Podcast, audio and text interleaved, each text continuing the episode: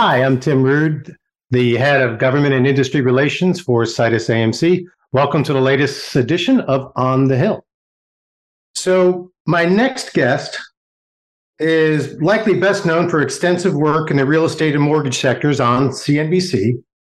However, she's covered stories from the JonBenét Ramsey murder mystery, the trial of the Oklahoma City bomber, and all the way to the Moscow bureau of the NBC, where she chronicled the brief presidential campaign of Mikhail Gorbachev. Diana Olick. Please note that Diana is joining uh, this interview from a live and quite busy newsroom. So there might be a little bit of background noise. Thanks so much for joining us today. Thanks so much for having me. So, Diana, I was thinking about that this morning. Is like, you know, me telling your background feels a bit like, you know, watching the credits before a movie, just, just a little flat. That for you, I think it would be a better approach, given that, you know, our listeners first met you in the early, probably 2000s on CNBC. I thought it'd be way more interesting for you to take us through a bit of, you know, where you're from, how you got to CNBC. I mean, you grew up in Manhattan, right? Yeah, I did. And, and I think everything you're saying just means I'm really old. So I'm sympathetic. Thanks. And I'll just say it, the, the Gorbachev thing was actually CBS. So I can I can go back and yeah. start. Um, really, I, I, yeah, as you said, I grew up in uh, New York City, New York City kid. And I ended up, you know, I was went to college, actually started at Cornell, transferred to Columbia because I was very into Soviet studies for some reason. And I wanted to go to Moscow my junior year. Mm-hmm. And so I went there. I did that. I then, when I was there, actually ended up because it was 1988, it was the Reagan Gorbachev summit in Moscow. And someone from CNN asked our student group if we would be willing to stay on past the time that school ended and if we would be kind of what they call fixers or translators or just help the journalists at CNN who were getting incredible access that they'd never had before. And they said they couldn't pay us, but they would extend our dorms and they would give us free food. And for somebody who had been living in Moscow in 1988 for six months, the idea of free American food that they were bringing over, it was kind of like done. And that's really where my whole journalism thing started. I didn't really know that I wanted to be a TV news journalist until that week that I spent in the Rossiya Hotel working for CNN, but on the same floor as ABC, CBS, and NBC, which had moved all their Washington bureaus and all their anchors. So there was Dan Rather, Peter Jennings, Tom Brokaw, Bernie Shaw, all, all the, the greats of the 80s, all on one floor reporting on this incredible story. And that's kind of where TV news all began for me. So I went to graduate school at Medill at Northwestern, and then I started in local news. And I won't say what year because that really dates me back, but Oh, I can actually, because I said I was studying in college in 88. So anyway, I started WABI channel. We can edit that out, Diana. We'll edit that. yeah, thank you. Edit that. um, I started in Bangor, Maine, WABI channel five, which was a very teeny tiny station up in Bangor, but they did have a microwave live truck, which was huge and it, it did freeze. The mast tended to freeze because it was Bangor, Maine. So they carried several hair dryers in the truck. So sometimes after a live shot in the evening, if it was too cold, we would have to climb up on top of the truck with the blow dryers and basically heat the mast until it came down. That was my start. I went from there to Grand Rapids and then on to Seattle. And then I, from Seattle, went to CBS News for seven years. And that's where I did stories like the Oklahoma City bombing, JonBenét Ramsey. And when I did actually go back to Russia to cover, I was actually the Moscow correspondent's vacation, but I went and ended up interviewing Gorbachev, who was actually doing his first presidential run, which was a massive failure because Yeltsin was in power. And um, we followed him around, and I think he got 2% of the vote but it was just stunning to me to see after what I'd seen in 1988 and then to cover that and I guess, I don't know, was that 1997, 90, something like that. And then I came back, I guess. So after that, I ended up in Washington finally at CBS. And that's why I'm in Washington now. And from there, went to CNBC, where I have been for, yes, 20 years. Wow. Thank you for that. So I'm going to summarize that, Diane, and just say that basically much of your youth, before CNBC, you were basically cold and hungry. Is that fair to say? Yes, absolutely. Okay, okay. That's, that's why I thought you were leading me. So thank you. so, all right, let's pivot back to the fun stuff. So, what do you what are you seeing now that basically makes you bullish or bearish on real estate? And I'll give you dealer's choice here, right? So you can pick all classes of real estate or you can pick a particular class that you find interesting. I mean, it's just such a wide, broad spectrum. It's hard to answer because whether we're talking about commercial real estate, residential real estate, the mortgage market, investor real estate, single family rentals, all of that. I mean, I just, it's why I work 20 hours a day. I think I, I'm a bit bearish on the current housing market just because it's wildly expensive. And even though mortgage rates came back a little bit thanks to this wonderful banking stress, we're now calling it banking stress we don't say the word crisis or anything like that. But the banking stress has pulled mortgage rates back a little, but they've already moved a bit higher off those lows. And they're already 4% a year ago, now 6.5%. So, and home prices have not pulled back very much because of the supply side situation that you have. There's just nothing for sale. And new listings are actually down, which is weird because it's officially spring on Monday. Um, and you would normally see a lot of houses come on the market, and we're just not seeing that. So yeah. people are nervous. They're not seeing a lot out there. And for what is out there, anything that's good that comes on the market at a reasonable price is still getting bid up. So I think the housing market right now is in a really tough spot. It's still incredibly expensive, despite the fact that mortgage rates have pulled back a little bit thanks to this banking stress story that we've been reporting. Um, and so buyers out there, they're finding very little on the market. New listings are incredibly low for this time of year. I mean, it's spring on Monday, and we're just not seeing very much coming onto the market. But it's affordability, plain and simple. It's rough for first time buyers. And for sellers, you know, a lot of folks are sitting out there with 2.9% on 30 year fixed. And do they want to trade that for 6.5% and move to something else? I don't think so. And that's why we have supply as low as it is. If we're talking about investors in the single family rental market, that market is still incredibly strong. People who can't afford to buy are renting. That's why you're seeing apartment vacancies very low. You're seeing rents pulling back a little bit, but not significantly. And for the single family rental market, that market is incredibly strong. And that's a particularly interesting one I like to cover because it all kind of came out of the Great Recession when investors mm-hmm. bought up all kinds of properties and everybody thought they were going to sell them in a couple of years and they didn't. And we saw all these, you know, single family rental REITs spring up, American Homes for Rent, Invitation Homes, which have done incredibly well. And they're starting to build homes for rent now. Exactly. So um, the market is just fascinating in the single family rental area because who knew that you could double the amount of inventory there and still have strong occupancy? Yeah, I totally agree. I mean, I think we can both agree also that serfdom is probably a bad economic policy for the country and social policy, but that that seems to be the way things are headed in the absence of any material policy changes, either at the state or local level that would affect land use and zoning sort of restrictions, or something that comes from you know really enticing carrots or sticks from the federal level that will then pull the local and um, state level um, policymakers in the right direction to allow for more building, more density, but that's that's an enigma in itself. Yeah, I mean, you're seeing some of that in certain places, but really, when you talk to any commercial developer, you know, they're saying, "I would love to build affordable housing, but I can't pencil it." And that's the term they use is they can't pencil it means they just cannot afford to build it because of the high prices for land, labor, materials, et cetera. And um, even though land prices have come down a little bit, um, it's just wildly expensive. So they can only build what they call, you know, class A, which is the more expensive product. And that's not exactly what we need on the market. We are going to see an incredible amount of supply. Right now, I think there are more apartments coming on the market this year. I heard a crazy stat than any other year in like 50 years or something. There's just a huge amount of apartment supply coming on. But again, it's not all affordable housing. Much of it is not affordable housing. Yeah, no, I think there's a million units coming online this year in apartment. Yeah, something like that. It's staggering. Yeah, crazy amount.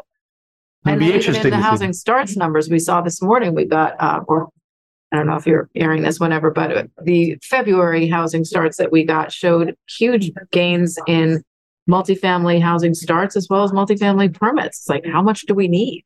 I guess they think we need more. Yeah, I mean, so as I've been fond of saying, you know, you've got 300 and whatever million people in the United States and they have a, a bias towards living indoors. So if it becomes totally unaffordable to buy, then naturally they're going to find themselves to the alternative, which is renting. And as the demographic trend continues and you start having the millennials kind of age into that adulthood, parenthood, and things like that, it's hard to raise kids in a you know 600, 700 square foot apartment.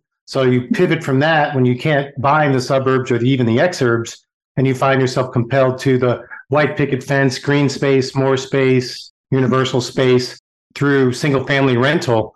Um, and you you know deal with that for as long as you can. But of course, owning a home is forced savings, whereas renting is uh, obviously you're you're helping somebody else's savings account, not necessarily your own. So I don't know how long yeah. you can put up with that either. Well, it's interesting though. You know, we used to think of single family rentals as being, well, I have to live here. I can't afford to buy a home. But some of these communities that are being built by the single family rental developers actually are really nice. I've been out to see a bunch of them and, you know, they're full amenities, there's swimming pools, there are gyms, you know, there's entertainment facilities there, there's a dog park, the whole thing. And you have the house and you have a lawn and you have somebody who is responsible for anything that breaks and responsible for mowing your lawn and responsible for shoveling your snow. And I talked to folks renting there, some of whom said they could afford to buy. And I said, Well, then why are you renting? And they said, Well, because I would rather not deal with the, you know, the fluctuations, the high price of homes for one thing, even though they could afford it. They feel like they might be catching a falling knife right now if home prices pull back. But they also said, you know, I like the ease of it. I like everything being done for me. I like not being responsible for it. If a hurricane or a flood or a tornado comes through and it gets destroyed, not my problem. Also, I can be finished with a lease and move on and, and not have to worry about selling a house because a lot of people want to be flexible and where they can move now. So I don't think the whole single family rental idea, especially in some of these really super nice communities, is really that bad. Uh, yeah, so I can be I'm sympathetic on this topic too. Do you just for the record, do you have any you have one or two kids? Two kids, right? Twins? I do. I have two kids, yeah. Okay. So I think your kids are close to the same age as mine. They're probably Gen Z, millennial types, right? Let's just call them in their early 20s. How about that? Yeah, they're in college right now. So All right, fair enough. Not quite in, get, not needing housing yet. So I, I, always say that because I have four and they're, I don't know, 22 to eight, 17 or so. But the idea of one of these knuckleheads owning a house, hell, replacing a light bulb would be the moon to these kids. So there is something to that whole, hey, maybe renting is a is the right place for you, at least for the foreseeable future, because the things you have to deal with almost on a day to day, certainly on a week to week basis with a house, um, definitely requires some ingenuity, some initiative, and quite frankly, some money, none of which my kids have. So I don't know, maybe this generation would be better off renting at least again well, for the foreseeable I mean, people future. don't generally buy the the. I think the median age of buying is around between 30 and 35. Right. So I wouldn't mm-hmm. expect anyone in their 20s to be really wanting to buy unless they were, you know, had gotten a great job early and had the money to do it. But I think renting is a great idea. I didn't buy my first place until I was 30. I certainly rented all over the country in all these wonderful little tiny towns that I moved to.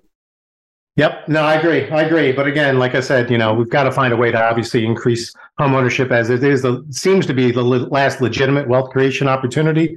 It ain't linear and it ain't perfect, but there's a lot of upside to it. But we'll see how that plays out. So, as you mentioned, um, we were talking about dates. So today is March 16th, 2023, which is the I believe this, yeah, this is the anniversary of the date that Bear Stearns failed in 2008. I was thinking about it this morning. You work with uh, Andrew Sorkin. I'm pretty sure he wrote the book that it was too big to fail, right? Yes. That was his book. So in, in that book, he had said, he had quoted, I think it was Dick Fuld, the CEO of Lehman Brothers. He famously said right before he filed for bankruptcy, he's like, really? So I'm the schmuck in this scenario?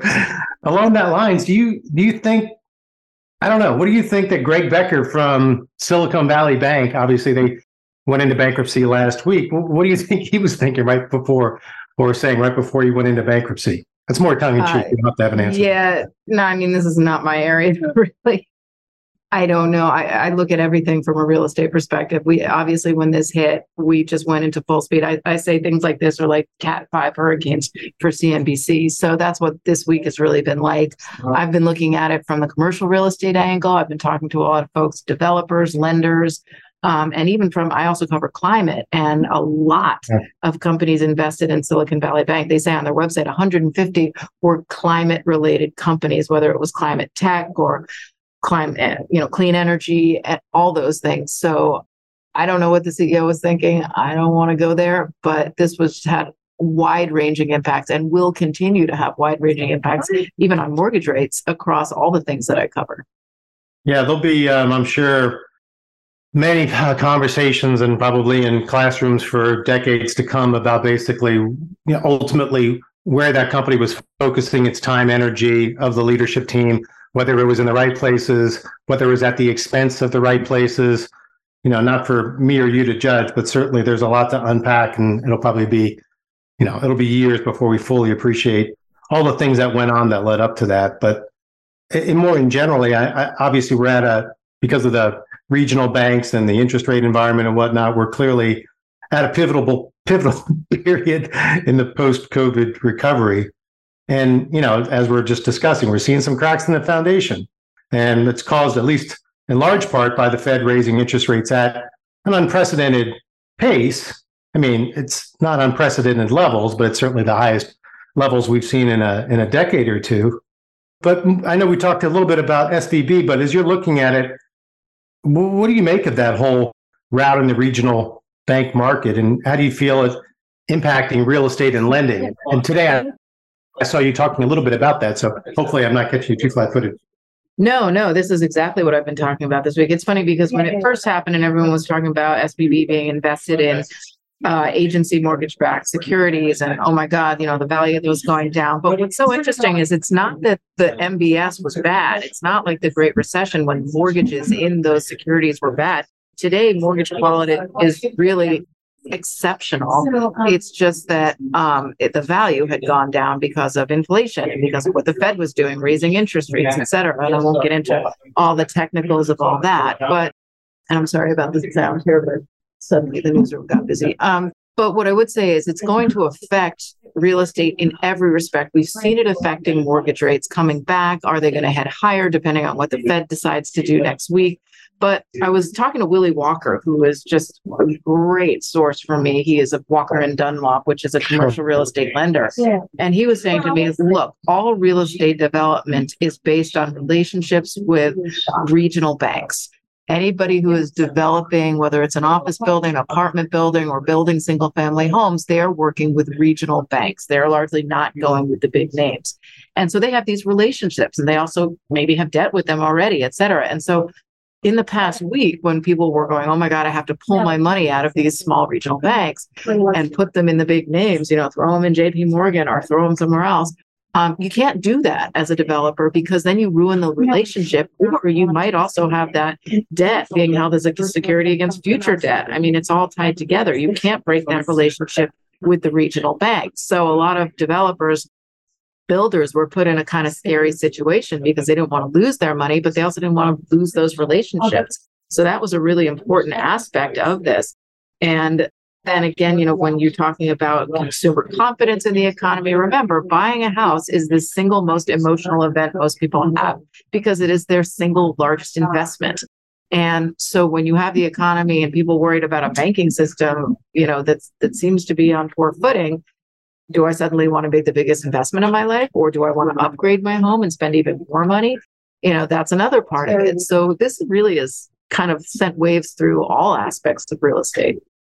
Yeah, I think you're right. I mean, the, the, you can't underestimate the impact of uh, that community bank, regional bank relationship with the builders and even some mortgage companies, but more specifically on the builder side.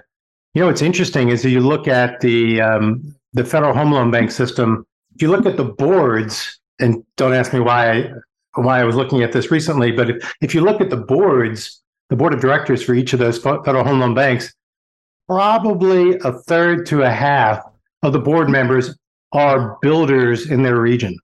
And that reflects that sort of tight relationship that they have personal, professional. It's that uh, three legged race sort of thing. You know, we, we were going to I did not know together. that. I am learning something. Yeah, see? Don't act so shocked, Diana. No, I just, I, you know, I thought I had like covered all of this, but I did not know that there were that many builders on the board. I mean, it doesn't surprise me, but no, no. So it's a, so it's a big deal. It might push. What's interesting, and we can cover this as much as you want now or at another time.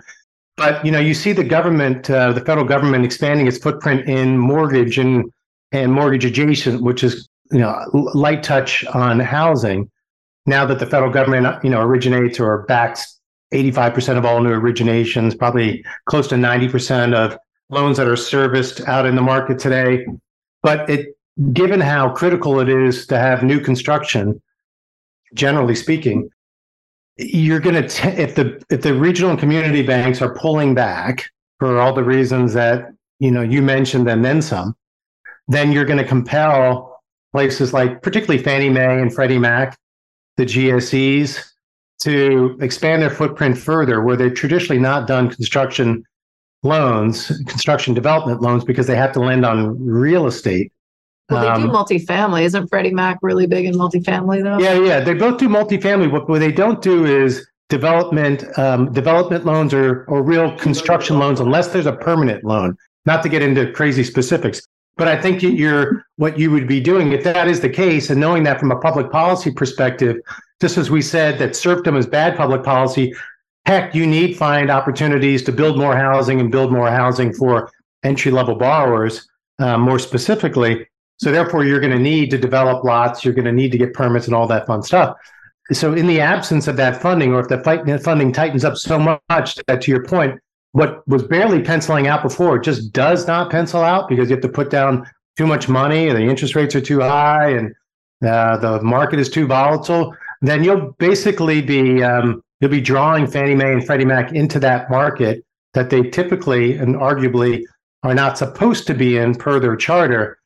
But the government, I suspect, will will underwrite their move into that space because it's for the greater good, the enlightened self interest, if you will, for the um, for the markets. Yeah, but I don't I don't know that we're there yet. I mean, there's still a lot of investor money pouring into real estate because it's a great place to put your money when things are volatile because it's, you know, it's hard assets and I don't know. I, I see a lot of cash going to real estate. I saw it during the pandemic when people were concerned about putting their money in the markets. Um, it's when you know the REITs all were doing very well, and um, you look at the home builders; they seem to be the big ones. The the public ones seem to be very well capitalized right now.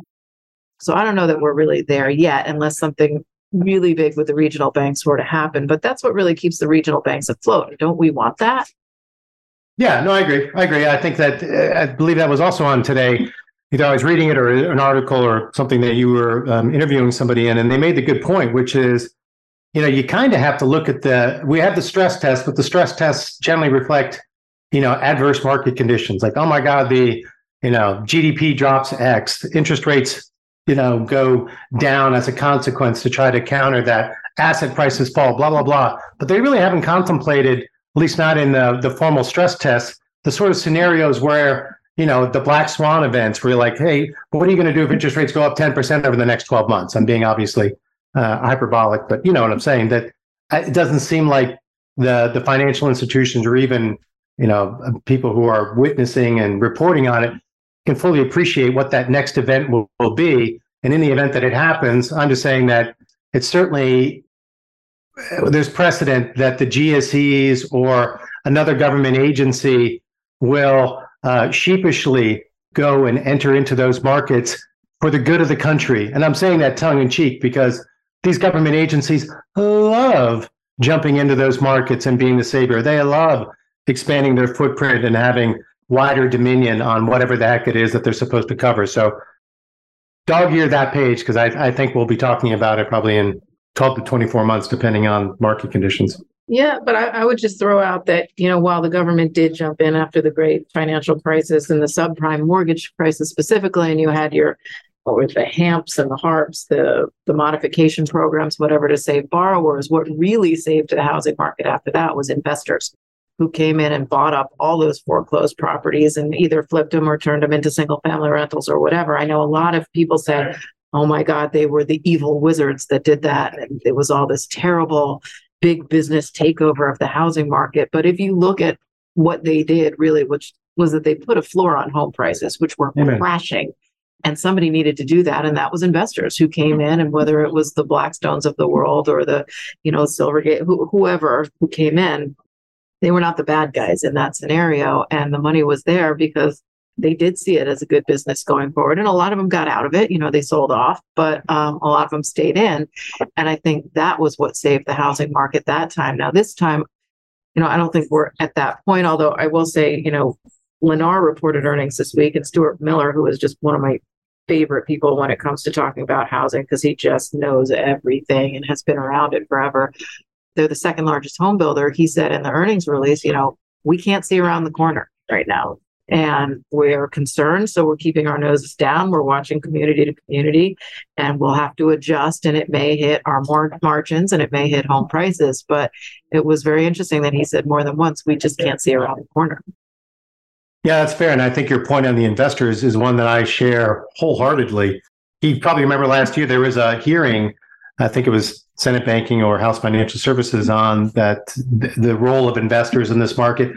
And they got really pistol whipped, which I thought was criminal in the sense that, to your point, you know, if if it wasn't for the private investors stepping into those markets in say 2012, who's to say whether organically those markets ever would have gotten back to you know a reasonable level? I mean could you have achieved that just through organic demand or did it require that sort of you know that intervention if you will uh, from say the private investors that that obviously set a floor bought up that property put their capital at risk took all the risk that it could have easily just as easily gone down? And um, yeah, it seems that they should be heralded more than um, criticized. Right. I think the problem now is that you have certain markets like in Atlanta or something where certain neighborhoods are very investor heavy. And that's hard right. for people who do want to buy homes, you know, just to live in. And so that's the argument that that's kind of it's hard to take a side right now because you don't want markets flooded by investors who have all cash and are really pushing out owner occupants.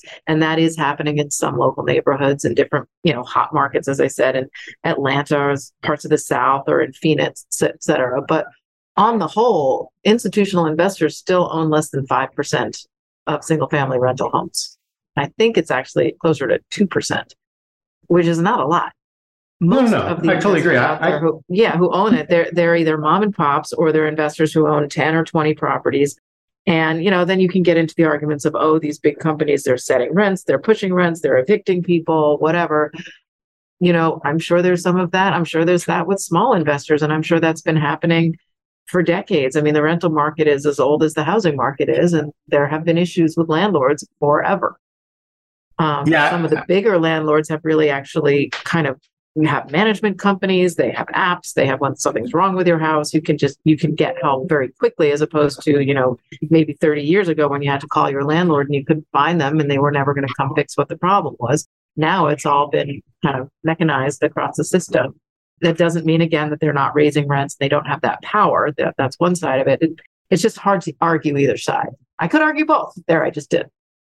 Yeah, no, I hear you. I, I think I'm with your original point of view on this, which is that the institutional investors and the e-buyers are a, a bit of a, a solution looking for a problem that is kneecapping them or or trimming them in terms of where and what they can invest in is is really I don't know misguided because again they were such a small fraction of the uh, of the market. They did serve an important purpose. And now to your point you're lumping in out of i guess just just apparent expediency mom and pop investors who do make up 80% of that um, of that rental market. They're the ones who are now also being lopped in with the institutional institutional investors and e-buyers and labeled somehow as like venal Wall Street types that don't care about the you know the good of the neighborhoods that they've invested in and drive by their houses and work on their houses. They generally buy within what 100 miles of their own primary residence. So I don't I don't know why somehow that these are are the bad guys and that they're actually just like these investments, uh, these institutional investors and e-buyers. I mean, quite frankly, if you look at it and you start being critical about whether it's them or even the the the large owners of uh, rental properties, the fact that they had the audacity to, I'm being facetious, uh, they had the audacity to raise rates or raise rental um, rates on their properties after what, roughly two years, probably not getting payments. I didn't see any crocodile tears for these guys that were financing, in some cases, paying for government policies we went out and we did a ton of stories in that first year of COVID of landlords who were not getting paid, were not getting any assistance, were trying to get help from the government. And these were people, a lot of whom own four or five rental properties, and that's their income, that's their business. And there's nothing wrong with that business. It's a good business. And they didn't get paid for one, two, and even three years, and were not able to evict. You know, that was a tough position. You don't want to put people on the street in a pandemic. Obviously, they didn't want to either but there was no one out there that was really helping to make them whole. And then there was some government rental assistance that came in, but it came in pretty late. And a lot of these folks were suffering in that first year with getting no income whatsoever. Exactly. Yeah, I'll I'll, I'll close with that uh, that topic with this conversation I had in the last two days with a, a public official, and I was like, "Hey, are you um, paying attention to, concerned about um, the fact that there seems to be a trend in policy making where they're essentially being paid for by the private sector. Either they're financing them or paying for the policies that are, you know, off budget in the in the government parlance. That they're not obviously something that you have to run through Congress to pay for, not pay for, or to appropriate monies for. I said, are you aware of that? And what do you think of that? Do you think that there'll be more of that? Is that a, a trend? And the uh, politician's response was, boy, I sure hope so. So the private sector, I think, is going to be far more on the hook. If you look at even the SVB and the regional banks that have been um, obviously taken out in the last week or so. But again, the government is pitching this as, hey, look, relax.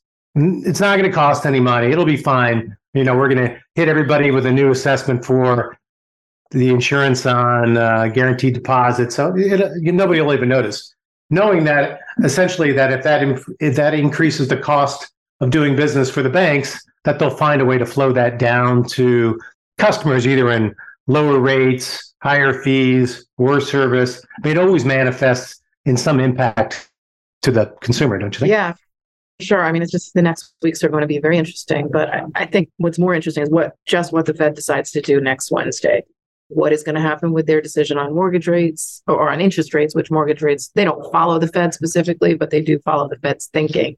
And I really think that's the crux of everything right now. Yeah, I agree.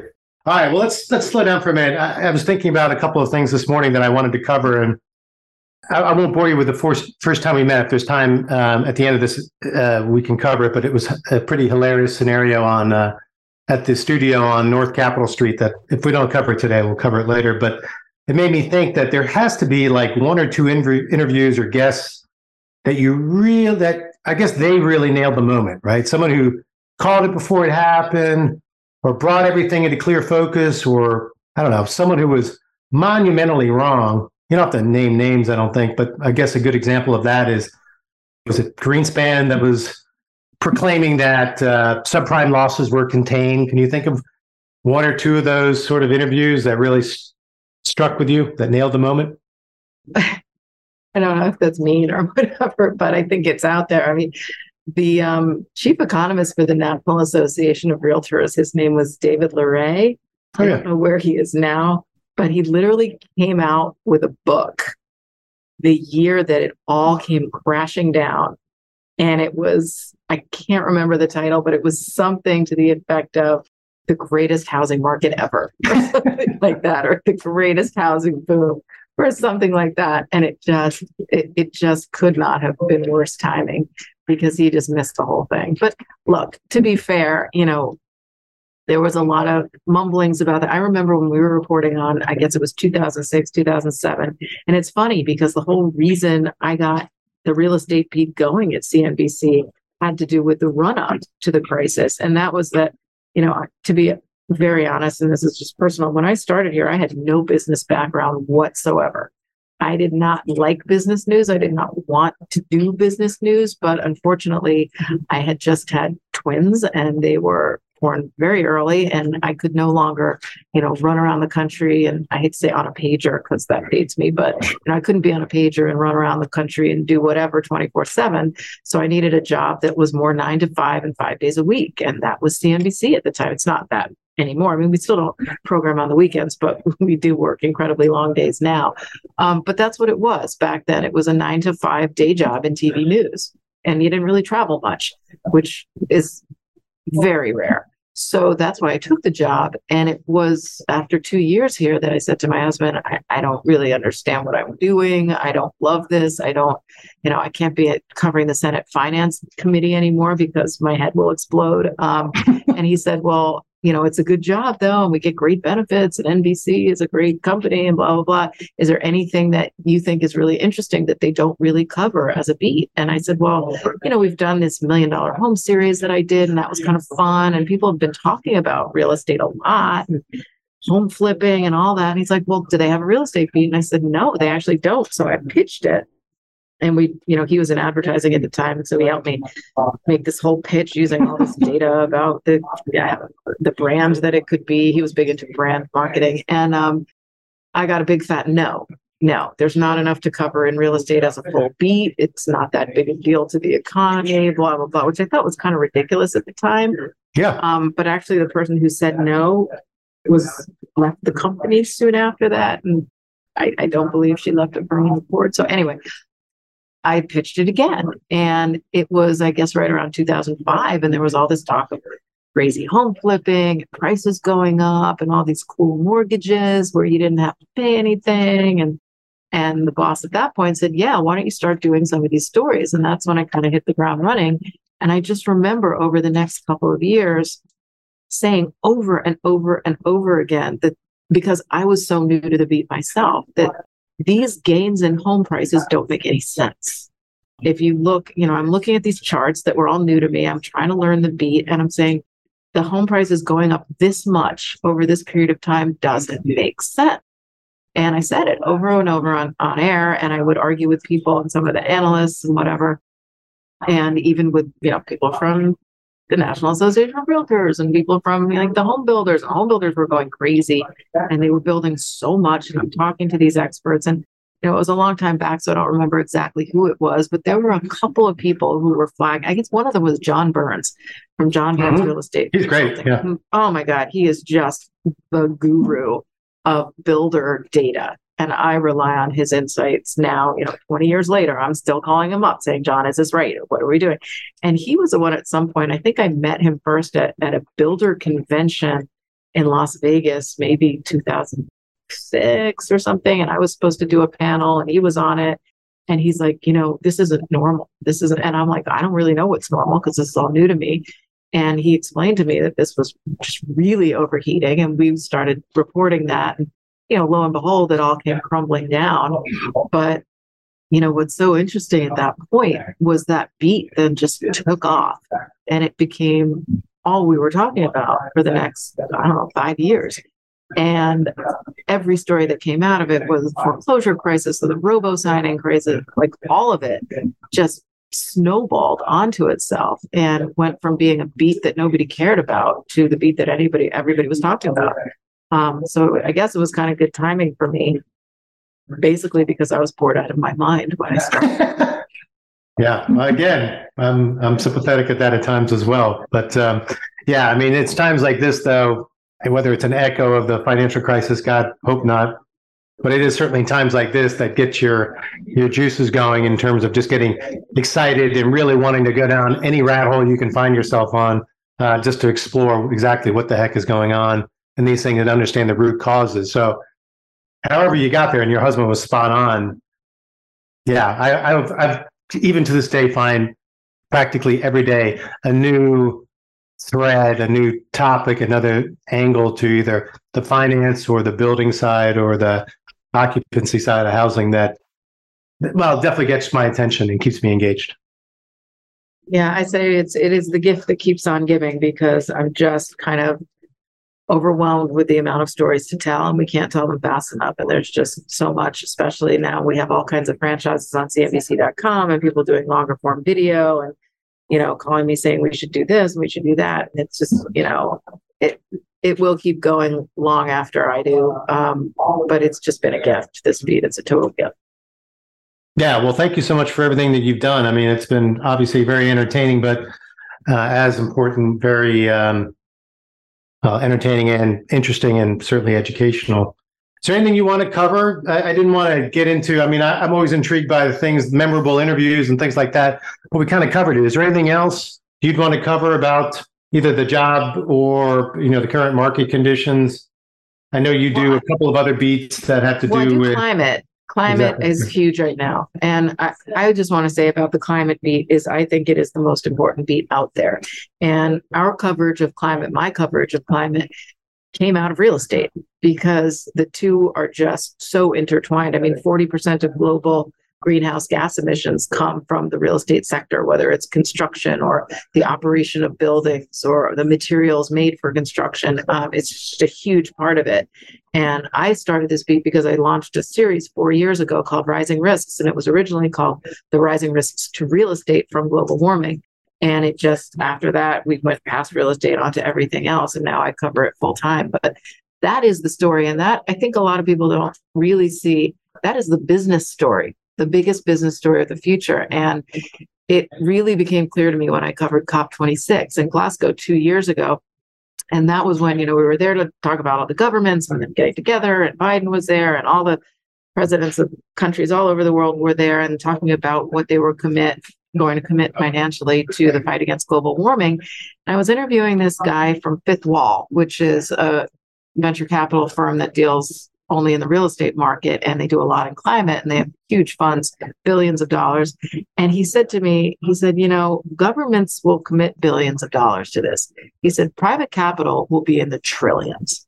He said, I don't know why everybody is looking at the government. They should be looking at where the private capital is going. And so we came right back from there and immediately pitched a series called Clean Start, which is where we follow that venture capital money into climate related startups. And we've now done, I think, 37 of them in the past year. And they're fascinating to learn about these companies, some of which will fail, some of which will get very big, some of which, you know, will be eaten up by others. We, we've actually seen several of them bought up already. But they're fascinating entrepreneurs. They are people who are passionate about what they're doing. And interestingly, last Sunday, we started calling every single one of these that we've done because we heard that so many of them were invested in Silicon Valley Bank. oh. And one of them told us that there was a call that afternoon and could he call us back after the call? And I said, yeah, we ended up doing an interview with him.